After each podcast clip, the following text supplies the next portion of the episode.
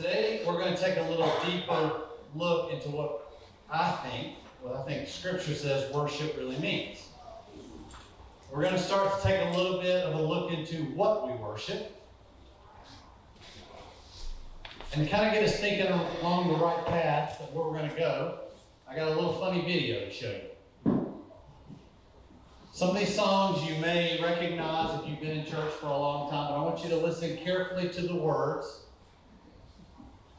this is this is a joke, so nobody gets offended, okay? So we'll start out that way. But listen to the words, and I want you to think about the message that they're really saying when they sing these songs. I will sing of your love on Sundays. Only sing of your love on Sundays. I will sing of your love on Sundays. Then this feeling is gone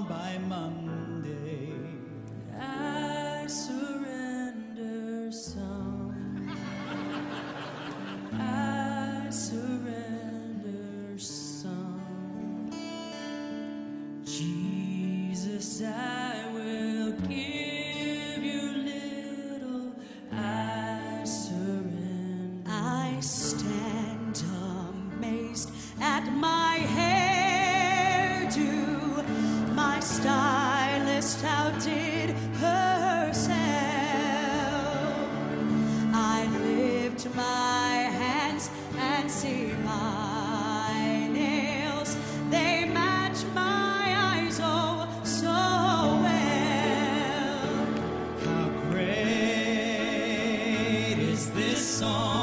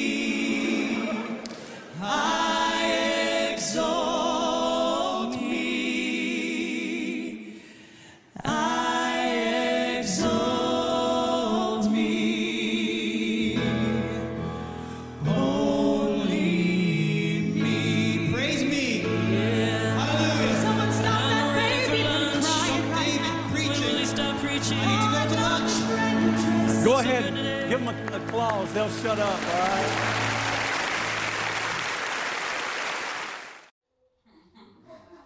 Where do you guys think we're going today? Where do you think we're going? So, what's that? We should treat every day like Sunday. That's good. So I'm going to ask you just to give me a little time this morning. We may not be going exactly where you think we are, but two out of the last three weeks we've had a worship Sunday where we did nothing but worship. Two out of the last three weeks. One was with YouTube, lyrics on the screen to give our team a break. And then last week was live worship. But I have a question for you today. When I use the word worship for what we did those two out of three weeks, or what we do this morning before the sermon, Am I giving full justice to the word worship? What do you think? Is worship only what we do when we're singing a praise song? So I'm going to ask it a different way. Is worship more than just singing, shouting, dancing?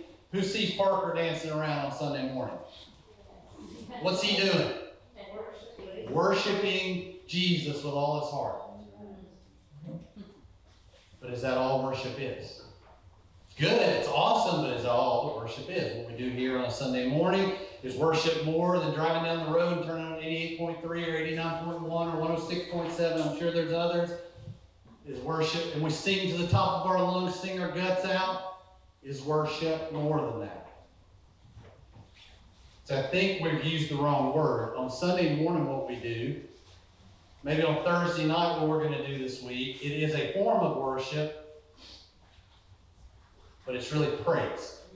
Praising Him with song and instrument. It's not the full definition of worship, right? We're driving down the road, we're at home, and we're singing. I'm tempted to do my Buddy the Elf thing again. I'm singing.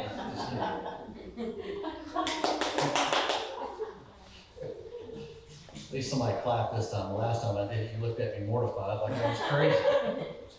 Is that worship? No, yes, it is worship, but it's praise. We're using the wrong word, maybe. We're praising our Father, our Daddy in heaven. We're praising our Savior. We're praising our Comforter, the Holy Spirit. And those are all great things, right? Those are all great things. When we praise Him, those are great things. We talked about it last week. What was his name? Somebody spell it for me. Anybody remember the king we talked about last week? Jehoshaphat. Chris misspelled. Jehoshaphat sent out who? The singers. He sent the singers out. And the singers went out singing, and it confused the armies, and they ended up killing themselves. Are you waving your fist like you're going to punch me later? No. The singers singing and praising confused the armies, so the armies fought themselves. Right? So we know praising and singing and using our instruments is a great thing. But my concern is that we take our praise, we call it worship, but the word worship means so much more than just singing and praising. So much more than music. Worship is deeper than what we do on Sunday morning or Youth Thursday or YouTube Thursday nights or singing in our car or singing in the shower or singing on the toilet or whatever you do. Somebody in here sings on the toilet, right? Amen.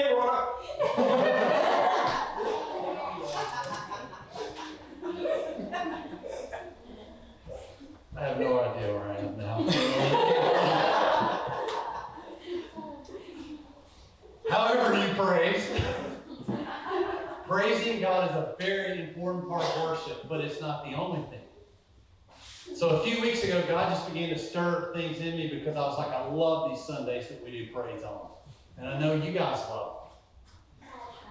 But God just started stirring that praise is something deeper. I'm sorry, that worship is something deeper. I can't tell you how many times, and I love to praise. I can't tell you, it happened this morning. I can't tell you how many times I come home at night, no one's in the truck with me, I pull in the garage and I turn the truck on.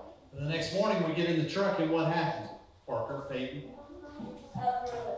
they have to turn, what's that? blast our eardrums. Yeah, was, yeah, I'm getting old, my hearing's a little down or something, and we turned the truck on, I'm like, oh my gosh, I didn't know I was listening to it that loud when we came in last night. You know, a couple weeks ago, we played a 29 minute worship song, and some of you loved it, and some of you hated it, some of you were bored, and some of you loved it. A friend of mine sent me that song. It's 20 minutes from here to our house. I turned that song on, and I cried all the way home. So that was praise, and that was worship, and it was in my car, right? But I just kept going, God, you're, you're stirring something bigger than just praise. There's something bigger to this worship thing. I can stand here in front of you and tell you without a doubt, I love Jesus Christ with all my heart. I don't know if you picked up on that, but I love him. I love him. I have, I have allowed him to change everything in my life. Everything. And I'm not saying that, I'm saying that I, I feel like I'm giving everything I've got to God, but God was saying I'm stirring something. There's more. And I want more. I love what he's doing. I love spending time with him, but God's stirring more.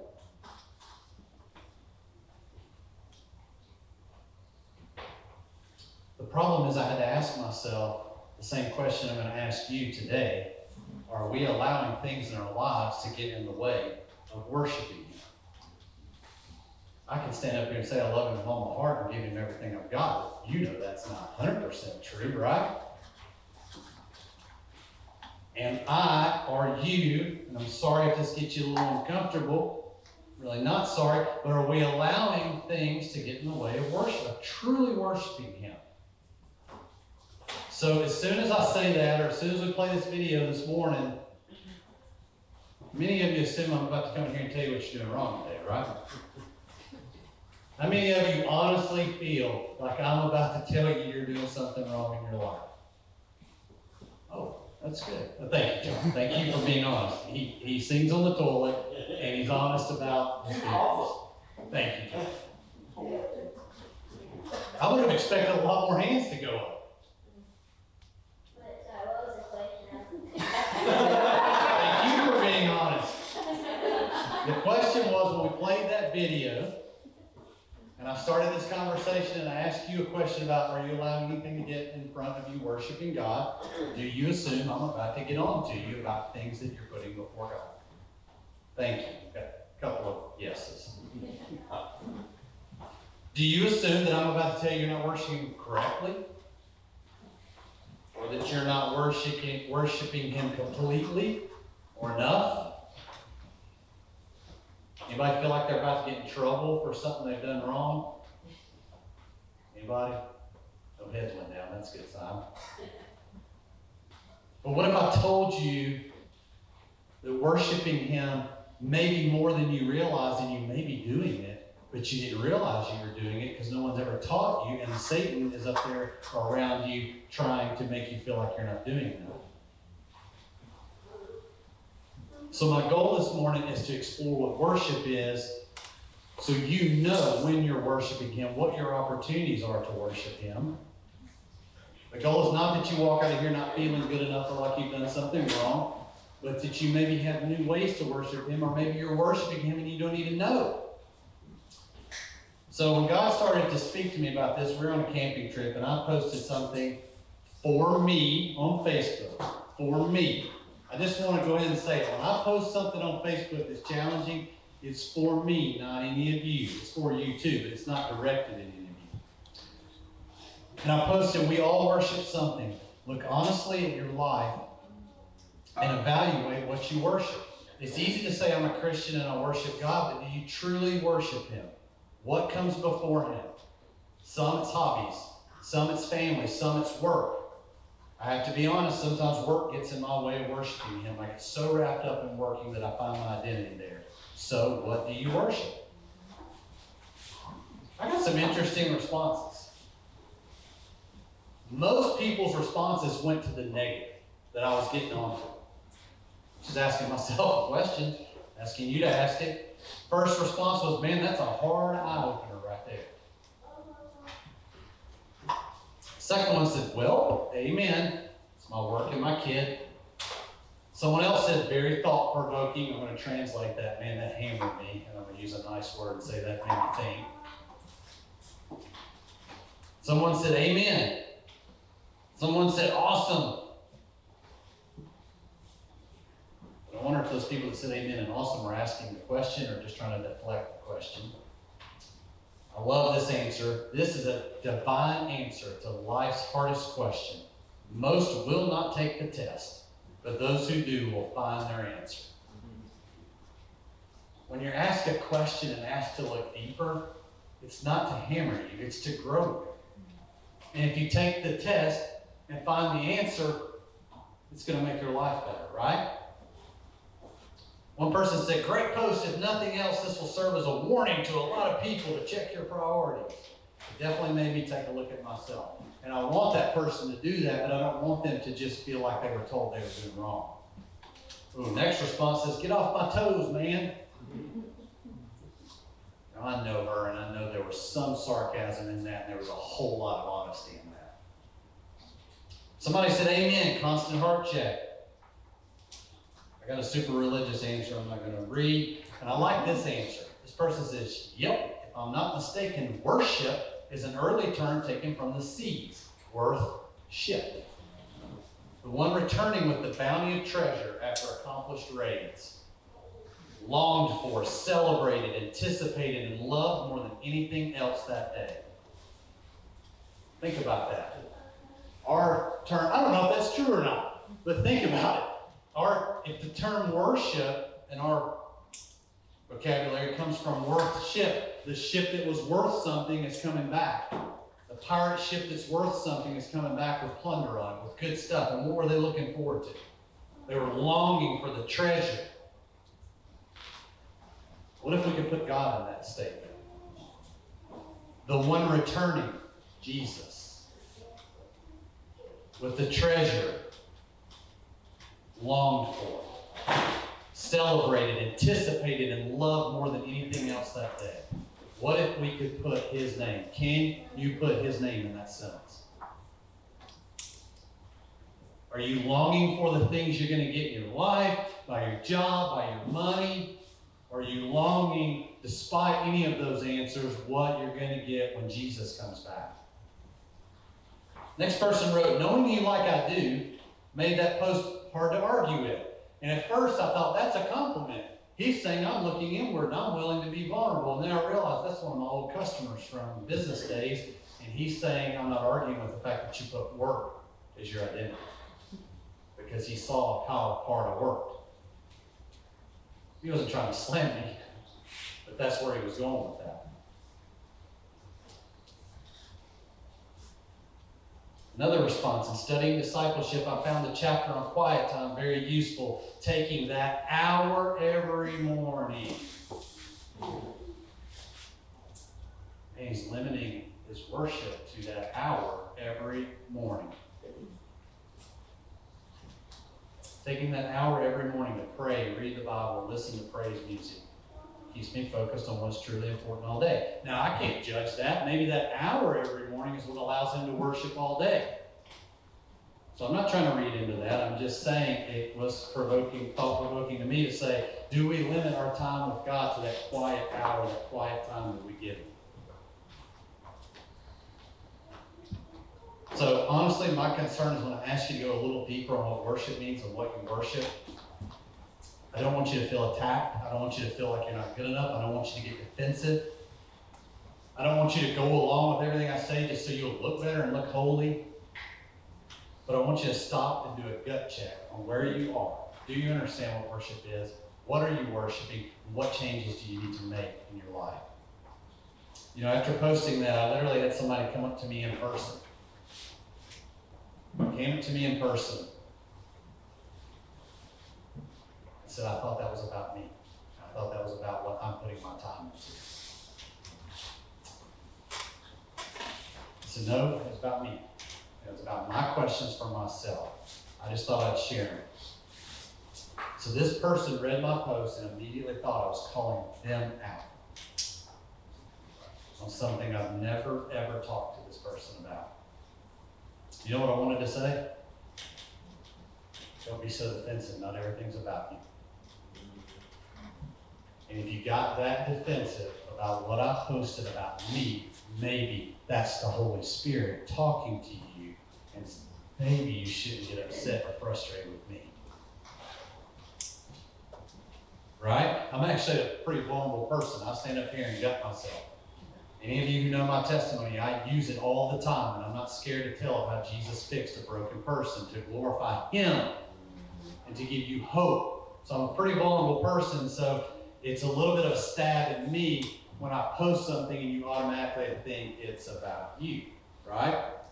Okay? So I know is a little challenging right now. I promise it's going to get better in here in a minute.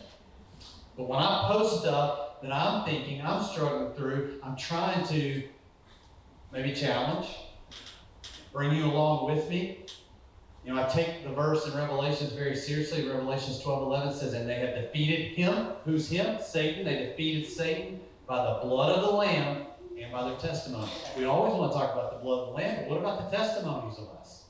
We're all broken people. We've all had to use Jesus to overcome something. Some of us more than some of you others. But he will be glorified when I tell my testimony, when I tell you what I'm struggling with.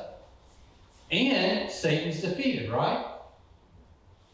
But sometimes when I share my struggles or when you challenge someone to look inward, they get defensive. So I want to make it clear as we go through this today. I know this is a little rough right now, but I want to make it clear. I hope you'll realize I'm not trying to hurt you, I'm trying to help you. I'm not trying to condemn you. I'm not trying to call anyone out. This isn't directed at anyone. And I'm sorry. I am sorry if a spiritual leader in your past has done that to you. I think that happens. We're called out, we're singled out, we're told we've done wrong. It creates hurt. We don't know how to forgive that person and we project it onto other people, whether it's a pastor, a friend, a spouse, a sibling, a parent, etc.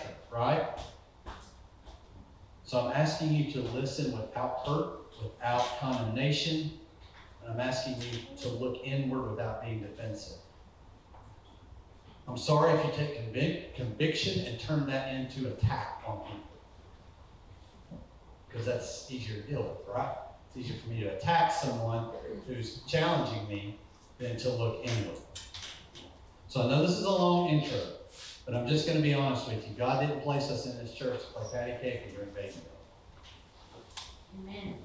Paul said, get off the make baby milk and eat adult food. And it's time for us to eat adult food. Yes. Okay? My responsibility is to take the bottle out. I know it sounds harsh and give me, but someone once said sometimes when you take the baby bottle out, the man, makes the baby cry. Mm-hmm. I'm asking you to start taking the adult food. My responsibility is to give it to you in a manner that you can't easily eat it and digest it, right? Our goal is to build an army to fight the enemy. To equip each of you to fight Satan and his evil angels, not fight the person that's trying to help.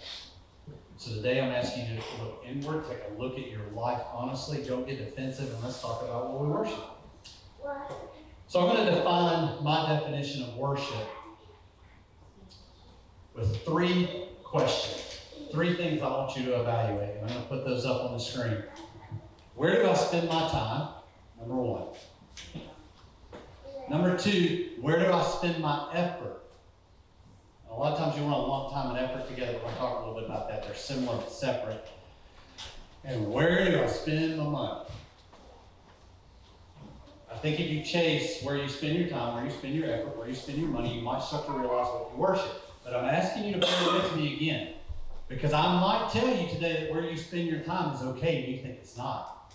I might tell you that the effort you give is okay. I might tell you that things you're spending your money on is okay, so just bear with me, I promise.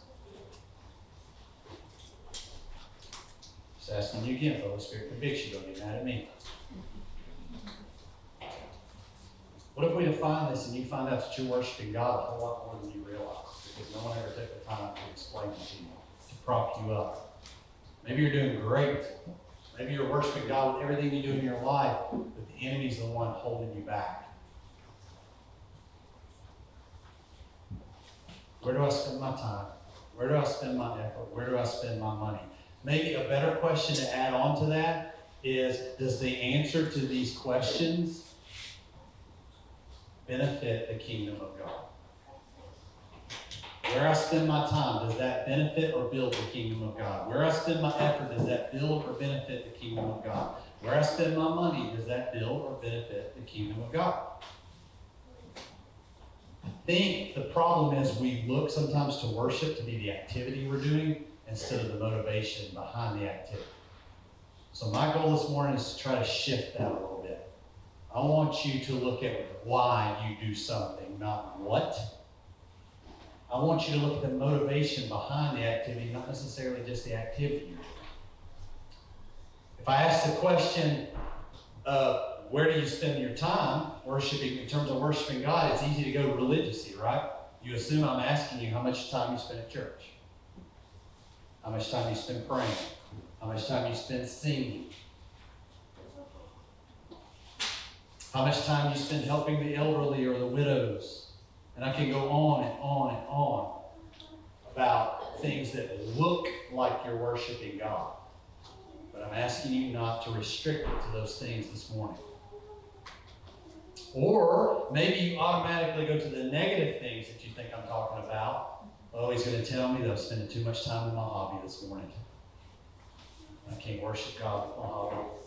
He's going to tell me I'm spending too much time at the lake, playing golf, or at the ball field, doing other sports. Maybe he's going to tell me I'm spending too much time doing video games, shopping. What'd you say? I quit. I quit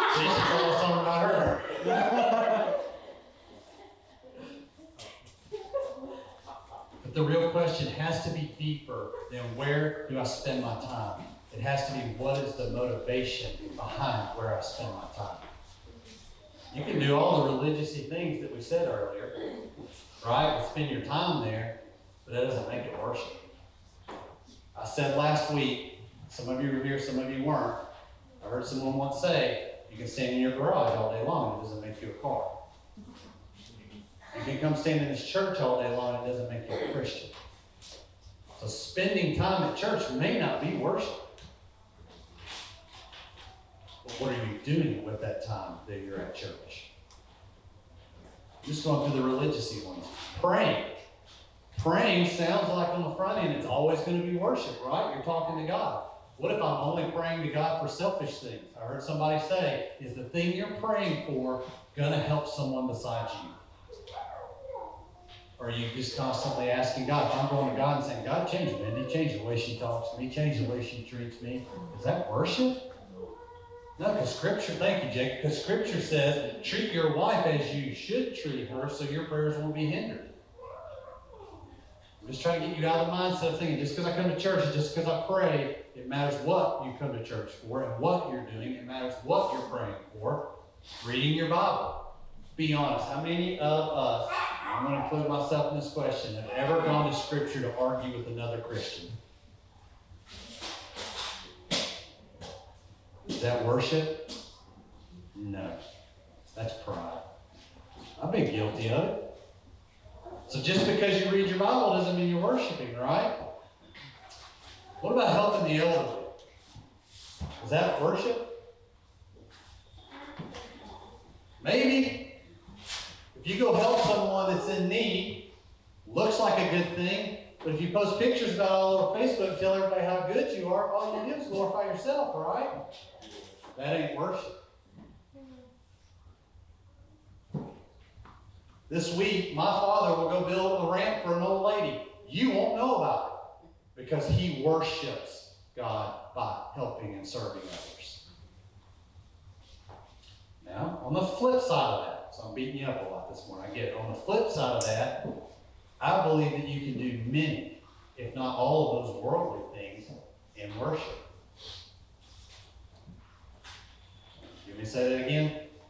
So we lay out all these religious things and we say it may or may not be worship, but I want to lay out some of the worldly things and say, you know what? There may be some worldly things you're doing that churches would tell you is not worship, but I'm going to argue it is worship. If we're looking at the what, what's my motivation versus the why, or I'm, I'm sorry, I said that exactly backwards. If you're looking at the why I'm doing it, why, why am I doing this? Versus exactly what I'm doing, you might answer that question differently. I'm going to give you a random example. Ryan and I went to play golf yesterday. How many of you think that could have been worse? Got a few hands. What do you what do you immediately think? Time away from family, money spent on a ridiculous sport that does nothing but make you mad. Do you make one good shot that brings you back the next time?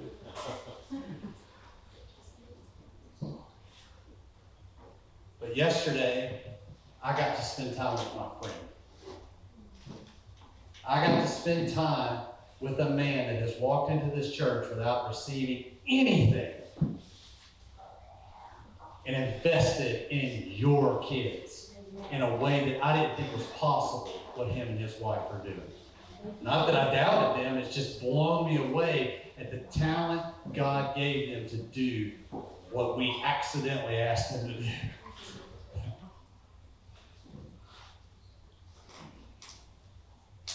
My intent was to pay for his golf, to bless him in a way for what he's doing for us, but he blessed me before I could get there.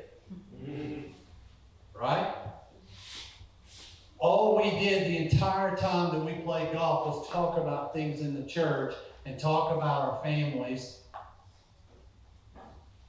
Well, we occasionally talked about bad shots and lost golf balls. But most of what we talked about involved God. He blessed me. Yes, we spent time. Yes, we spent effort. Yes, we spent money. But I'm going to argue that that can be a form of worship to God with the right motivation and how we handle that day. Now, if our wives had asked us to be at home that day and we said, no, we're going to play golf because we need a break. And it caused me to not come home and be able to spend time with my family because I needed to come home and take a nap. And I spent money we don't have budgeted, or he did, then that's not worship. You never thought I would stand up here or a preacher would tell you that golf could be worship, right? That is not a license for all you guys and gals that want to go play golf. I think we typically try to look at where we spend our time and we look at church related or Jesus related time as worship, but maybe we need to look outside. Maybe we miss the fact that we can worship God with our time, our effort, and our money in everything we do. Everything if we do it for the right reason. So I'm not asking you what you do so much this morning as why you do what you do. Okay? You with me? Random examples. I promise these aren't intended towards people. These are things that we see in counseling or things that we have seen in past people's lives that can wreck families or that cause division or whatever. But if I spend hours, I just got a few examples. If I spend hours at a ball field coaching my son's baseball team, for example, and my motivation is I want to coach them up to win a championship. I want to coach them up to be the best team. Or maybe I'm trying to live out my childhood dreams that didn't come true through my child. Any parents ever done that with sports? Or maybe I'm putting so much pressure on my kid to be the best because they've got a little bit of talent. I want them to go to college and play, and I want them to go to the pros. That's my motivation, I don't think I can ever say that's worship.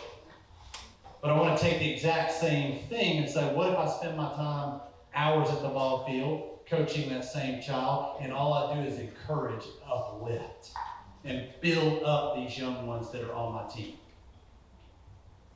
Maybe they don't have a parent doing that at home. Statistics would show they do not. Maybe they don't have both parents. Maybe they don't have a father. Maybe their father tells them everything they do wrong. But I'm there to invest in these kids as well as my son. It's quality time with your son, plus you're investing in these kids and building them up. And maybe I'm teaching these kids Christian values like how to be honest when the aunt didn't see if you were out or not. Maybe we're teaching them good values of not arguing when their authority comes in and tells them to do something they don't want to do or gets on to them or disciplines them. Maybe we're teaching them how to pray. Maybe no one in their life's ever taught them how to pray, but we pray at practices and we pray at games and we're teaching them. Now I'm going to ask you, is that same activity worship or not? I think it's worship at that point. Because you've taken the same exact activity, the same time, the same effort, probably the same money. But we answered the second question what kind of impact can it have on the kingdom of God? Just using baseball, I started with that one because, or sports in general, statistically, a kid will be impacted more by a coach in their lifetime than their parent. There's a whole ministry built around it. It's called FCA, Fellowship of Christian Athletes. On their website, it says coach is one of the most influential individuals in our society. It has been said that a coach will influence more people in one year than most will, people will influence in a lifetime. And they built a whole ministry. It's nationwide off of this principle. So I'm not trying to convince you guys to go out and be coaches. I'm trying to make the point that we can take an activity, and that activity driven by the wrong motivations is absolutely not worship. But that activity, it seems like a worldly thing you're spending your time on, can be worship if we have the right motivation and we're taking advantage of that time to do the right things. Does this make sense? You might have a kid on that team that's going to be the next Billy Graham, and they just need somebody to teach them how to pray and teach them to seek out. And they just needed that little seed planted, and maybe they're seven years old. I don't know. But I know I can do the opposite if I go there just trying to teach them that cleaning is everything, and I'm going to yell at them and cuss at them, and I've seen coaches do it all day long. Right? Just one example. So the second question that I ask is, where do I spend my efforts? Again, these two things, time and effort, are really seem related, but they're, they're quite different. I can spend all my time at my job, but give very little effort. I can spend all my time with my children and give very little effort. I can spend all my time preparing a sermon for you and give very little effort in loving you, caring for you, checking on you, etc. Right? So I think we do have to separate the two.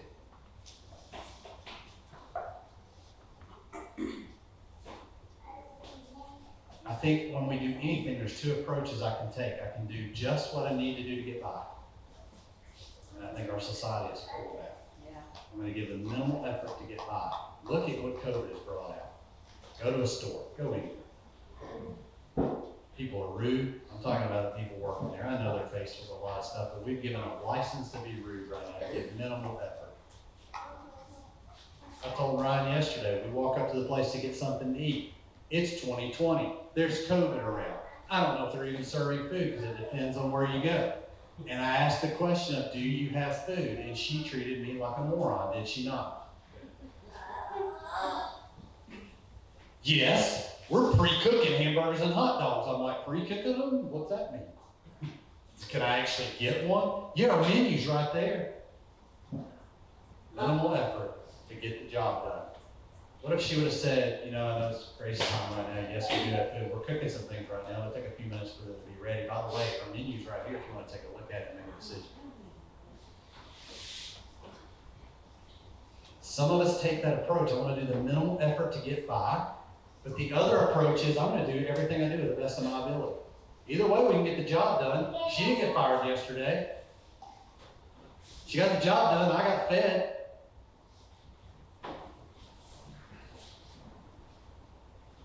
The first option of doing what we got to do to get by may be satisfactory, but I don't think it's worship. The second one of giving 100% of your effort to what you're doing, I think is worship.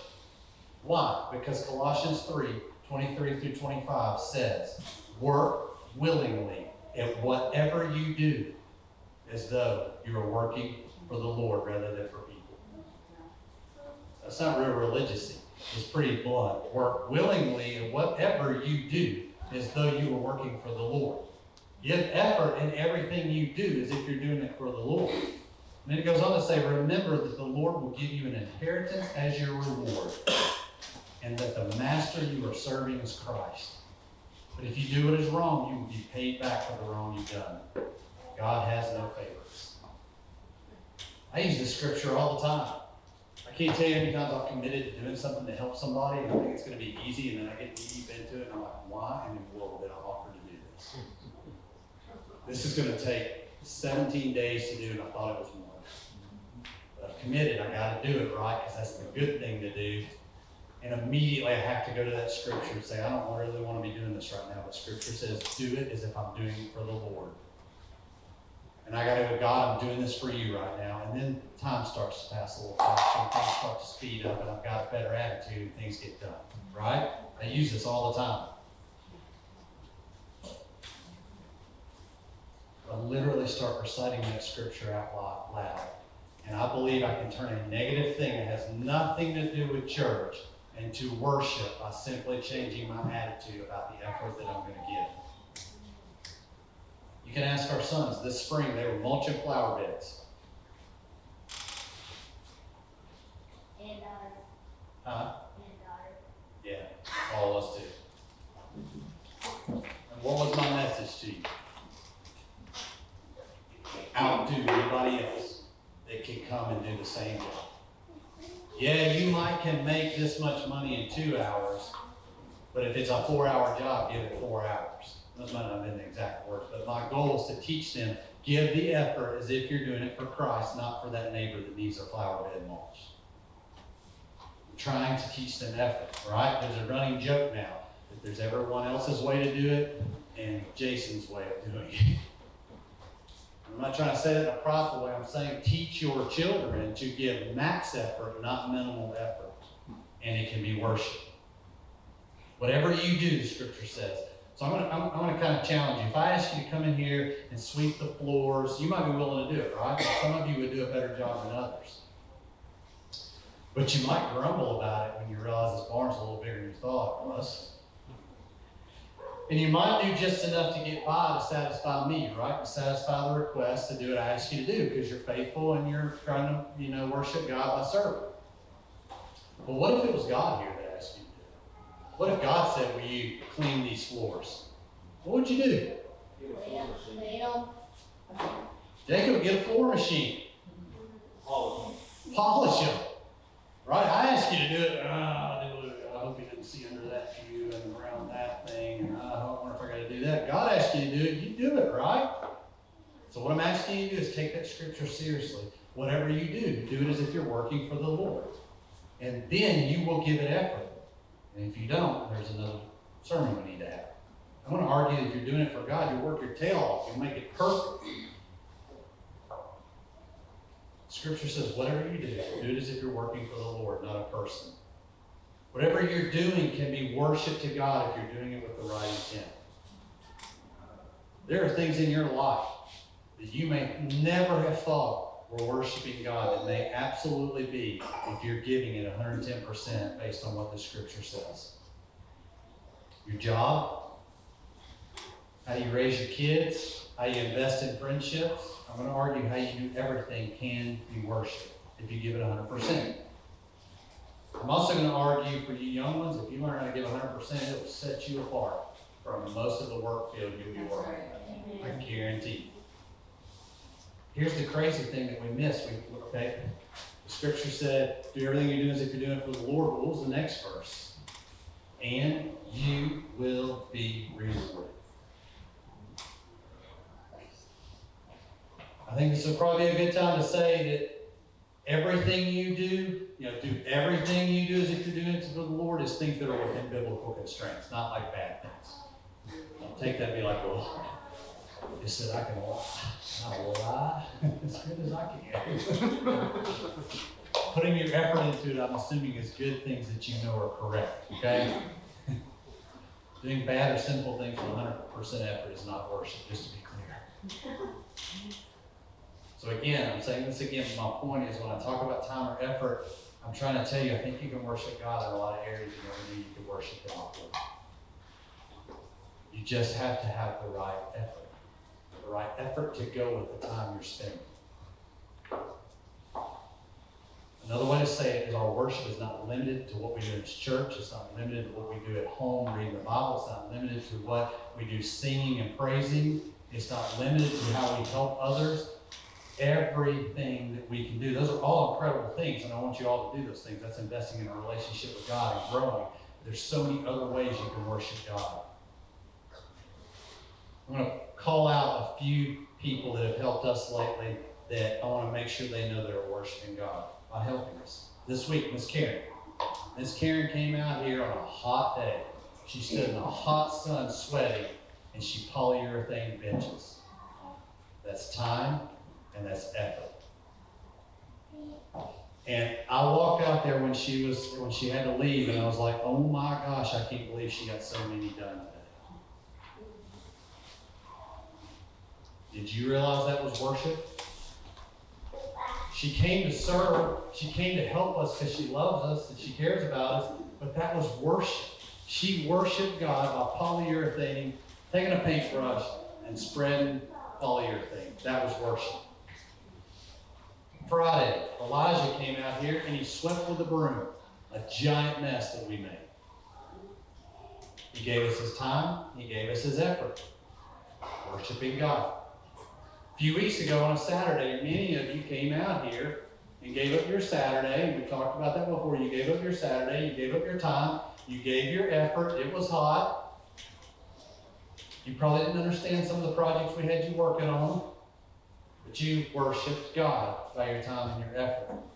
Already brought up Manny and Ryan. They give their time and their effort and their money to the youth, to the church, to raise up your kids, the next generation, the remnant. They're giving their time and their effort to college girls that are in this room who are then investing in your kids. Time and effort, they are worshiping God in everything they do. All of that is worship. Let's get away from specific people. If you're spending time learning what your spiritual gifts are and you're giving effort to find ways to use them, not in the church, at home, in your job, at Walmart, you're worshiping God. Months ago, when we were doing some of this landscaping stuff, Peyton Parker, McCall, and I went to Home Depot to get some papers. We bought way more than would fit my truck. I mean, who knew that if there were three carts to get them out, they wouldn't fit in one truck? And while I'm griping and groaning and trying to get them loaded and figuring out if we're about to break the truck, Peyton or Parker, one or McCall or somebody looked over and saw an old lady going out to her truck. And she had a push cart and she had mulch or something in it. And that lady had to be 70 or 80 years old. There's no way she's going to lift a 50 pound bag of mulch into her car. And they ran over there to help her. That's worship.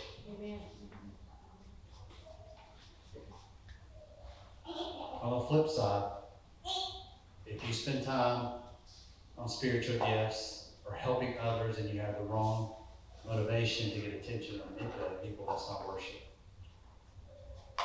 If you're serving a coworker, a friend, somebody outside of the church, a neighbor, it's worship with the right motivation. But if you're doing it to look good and prop yourself up, not worship. If you're doing it for a favor in return, not worship. You know, I was just thinking about the families in our church. We are blessed with a lot of kids. A lot of you families have a lot of kids. Some people like Amy and Chris took on more kids. Didn't have enough, they took on more. So what about the one parent that works all day while the other one takes care of kids? You think that person's work can be worship?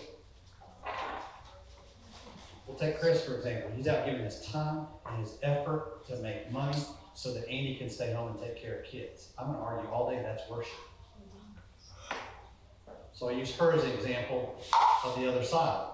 Because he's doing that, she's spending her time and effort raising and pouring into kids, two of her own, three that aren't her own, that she didn't have to. That's worship.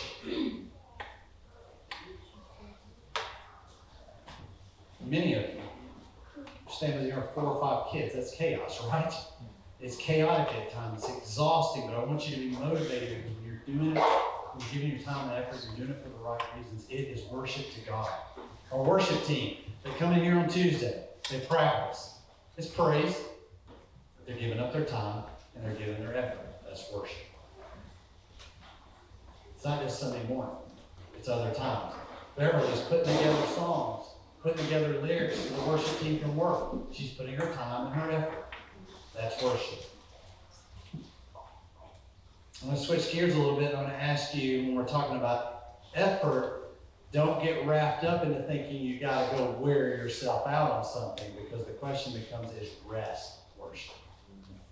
When you rest, is that worship? I don't mean going to sleep tonight. I mean when you sit back and rest. Is rest worship? God wants us to rest. It's a command that we rest.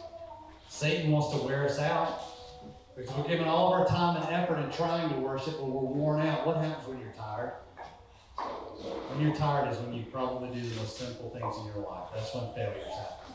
That's when you bark at your kids when you didn't mean to. That's when you go back to an old addiction you didn't mean to. Right? So I'm going to argue that God wants us to rest, and it's worship when we rest. Now, Satan wants to turn your rest into laziness. That's not worship. I'm just trying to give some examples. I think when we rest, and I'm, I'm terrible, I'm preaching to me on this one. When we rest, we're going to be able to give more time and effort to areas of worship. Okay, so third and final question where do I spend my money? Do I really need to explain this one?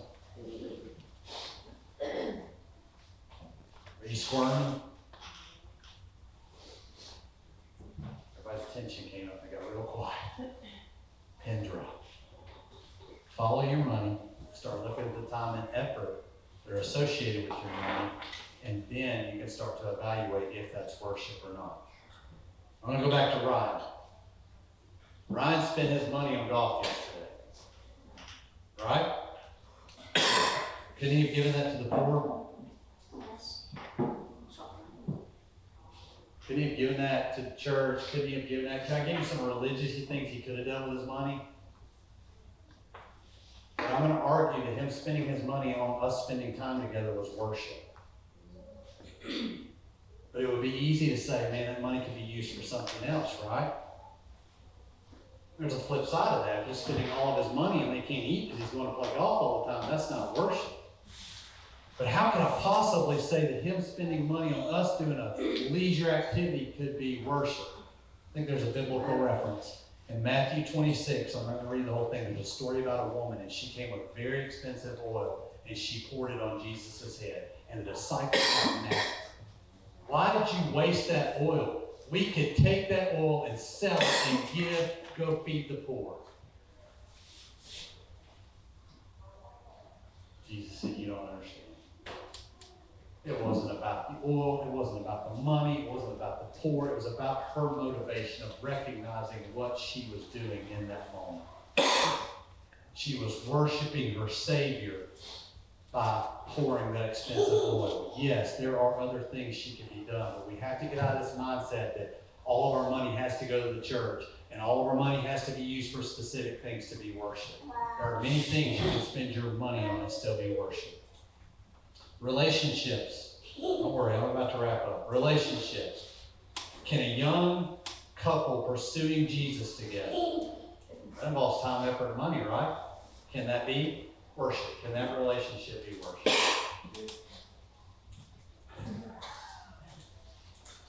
Good answer, Jacob. I'm going to argue that those two are pursuing Jesus together. They're going to spend a lot of time. They're going to spend a lot of effort. They're going to spend a lot of money making that relationship happen.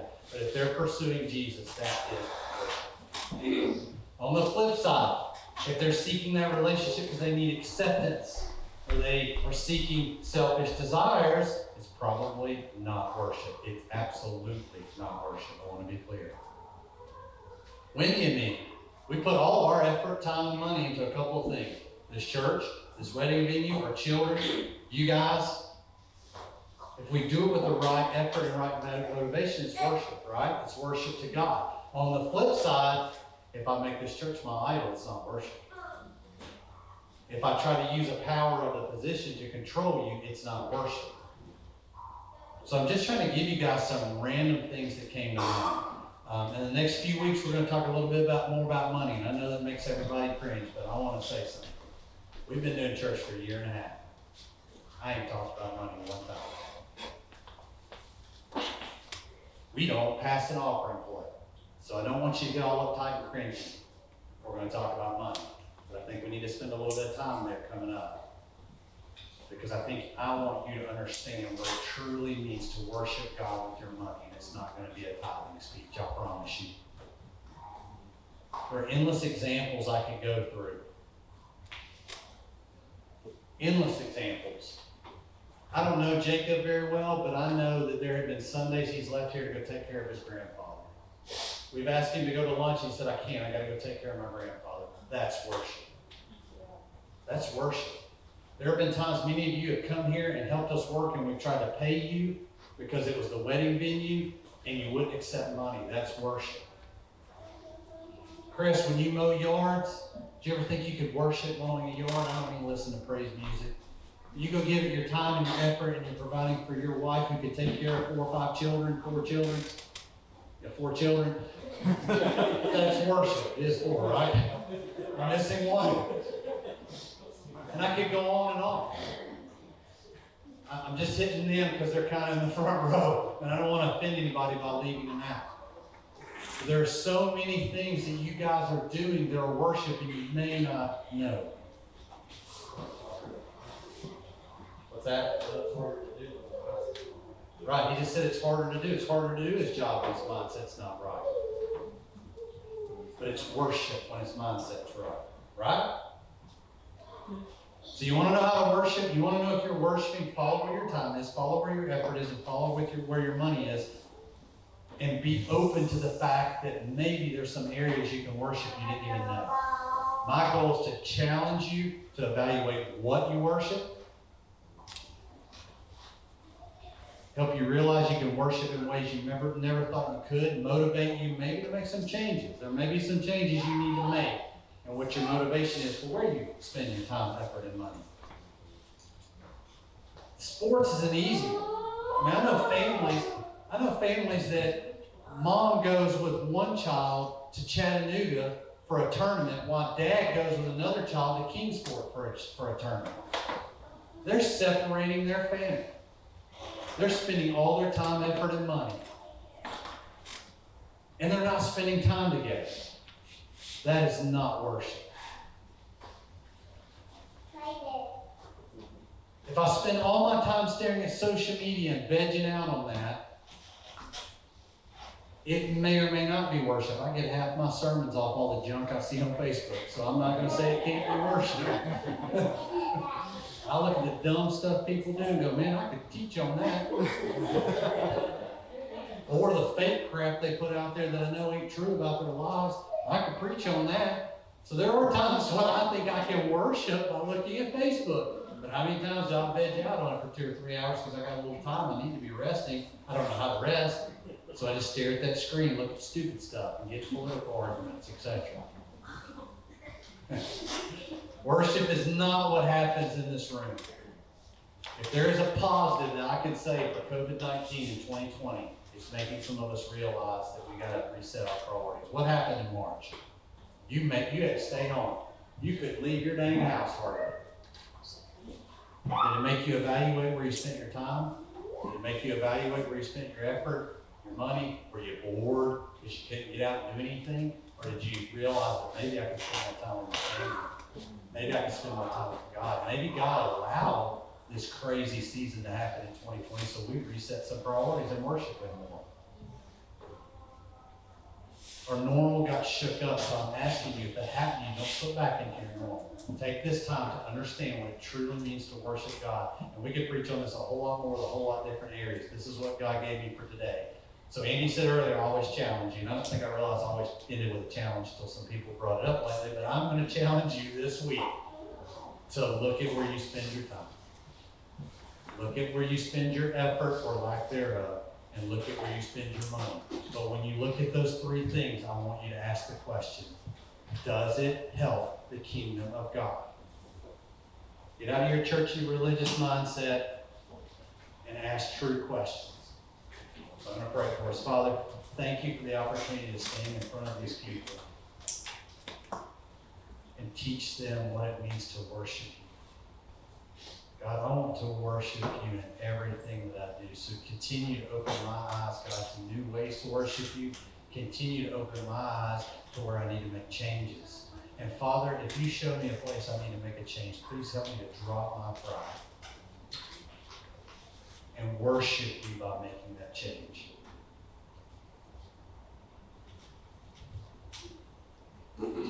Father, if we say we love you, please help us to evaluate where we are and what we're doing. Father, as people leave here today, please, I don't want this to be a place of condemnation. I want it to be a thing where they walk out energized, knowing, man, there's some areas I didn't even know. There's some areas I'm doing I didn't even know. Father, help us to understand as we move forward what it truly means to worship you, not just praise you. In Jesus' name, amen. You guys have a great week.